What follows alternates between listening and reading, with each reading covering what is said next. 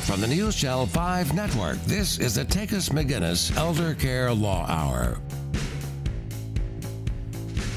Welcome to Takus McGinnis Elder Care Law Hour. I'm your co host, Tim Takus, and we're talking today about issues involving aging, disability, and unexpected illness.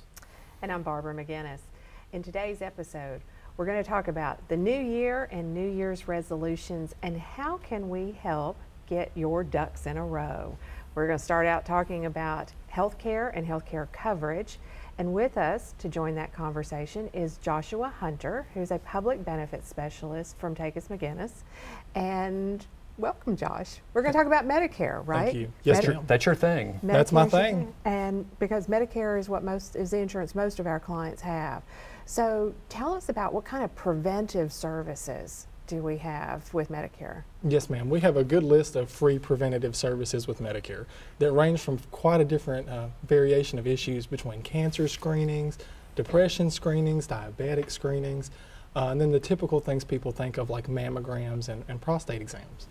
You know, and I'm sure that there are a lot of services that people realize that are not that are covered that maybe they didn't realize are covered. Is that right? That's right. There, there's a pretty extensive list, so there are some things you may never think of.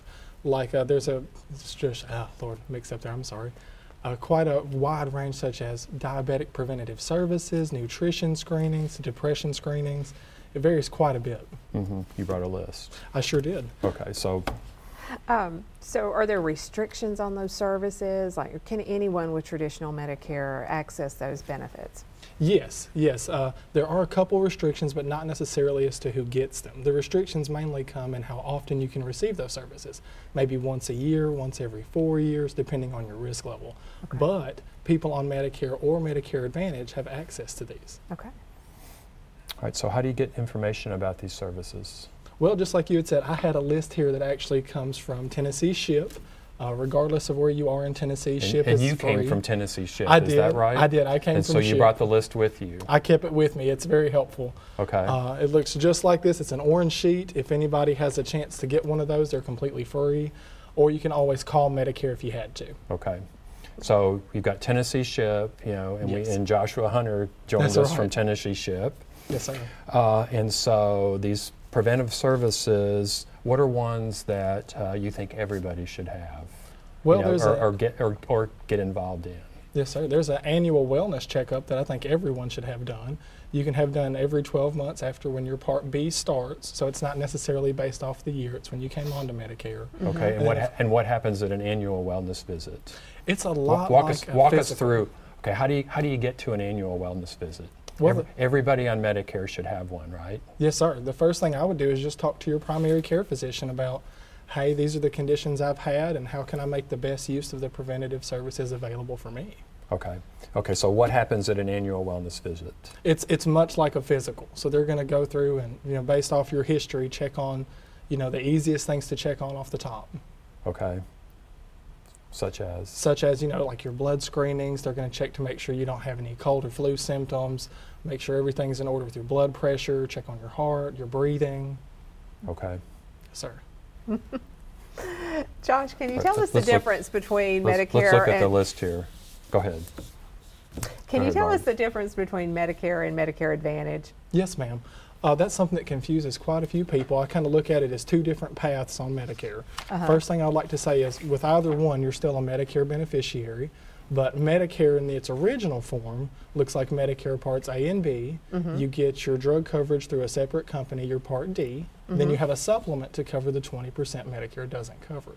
And then on the other side, Medicare Advantage, you get all of your services through a third party company, maybe like Blue Cross Blue Shield Right. as opposed to going directly through Medicare, but you're still on Medicare. Okay, so how do I enroll in a Medicare Advantage and you know, and if I don't like it, how do I get back out of it? Right, how do you pick your plans? Uh, well, Yes. you get various enrollment periods throughout different times. Gotcha. Uh, you have your initial enrollment period when you're first coming on to Medicare, where you can decide which path you want to go down. Okay. And then each year, there are different enrollment periods where you can change things up if it didn't work for you.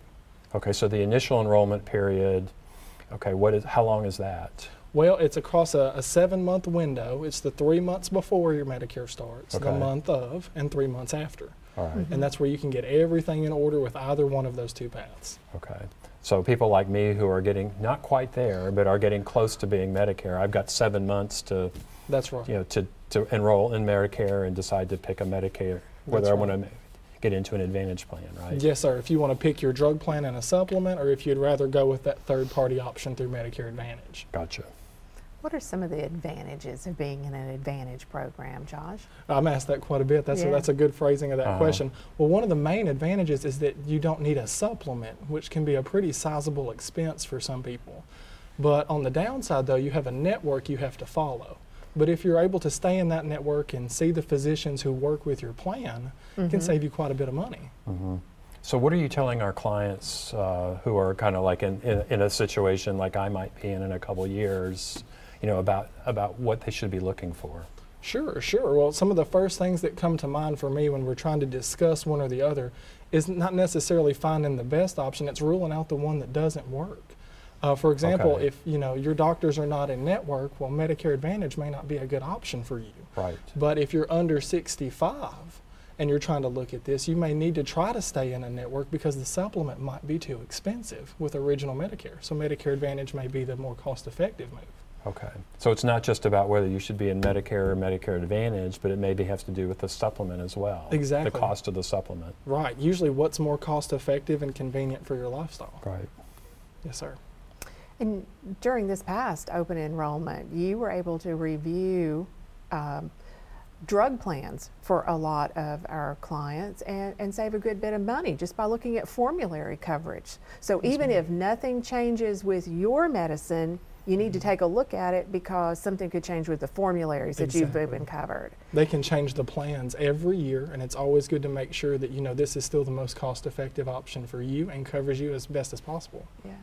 Are we in an enrollment period now? We actually are. It's Okay. the Medicare Advantage open enrollment period that goes through the end of March.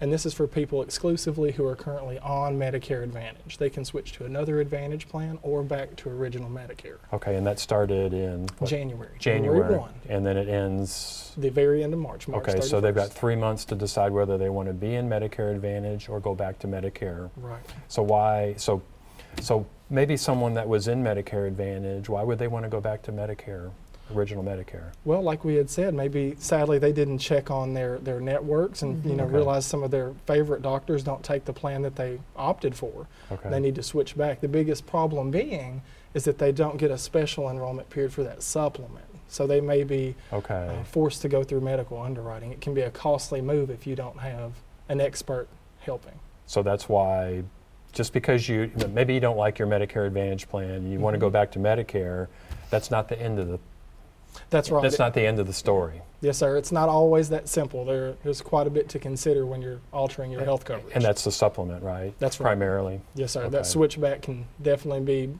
completely dependent on the supplement. right. All right, so I think if we're talking about getting your ducks in a row, starting Mm-hmm. the year off on a healthy footing, take a full advantage of what programs your insurance covers, whether we're talking about traditional Medicare or Medicare Advantage, find out about those free preventive services, right? Is that your takeaway? Exactly. Yes, ma'am. They're available for you, and you have Medicare. So. Okay, so the free ones are okay, the initial preventive physical exam, the IPPE, E, which is the Yes.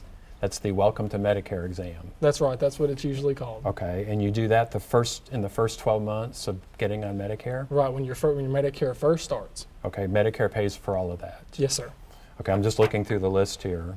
And then that's generally replaced by that annual wellness visit after that point. Okay. You know, and the annual wel- wellness visit, is that free? Yes, sir. It is. Okay. So why wouldn't anybody do that?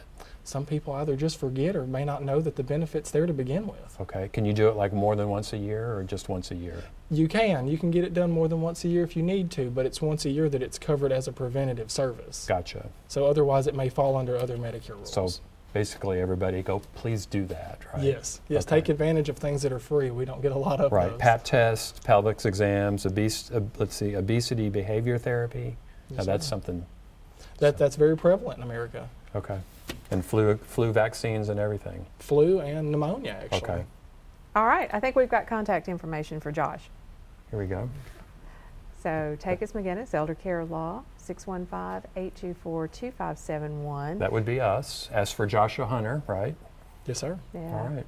Well, we have two Joshes, so ask for the right Josh, right? Josh right, Hunter Josh is for Hunter. if you have for Medicare questions. All right. Thank ma'am. you. Thank you. All right. So thank you, Josh. And next to the checklist is reviewing your cur- current financial plan. What questions should be asking you should be asking your financial advisor. So stay with us.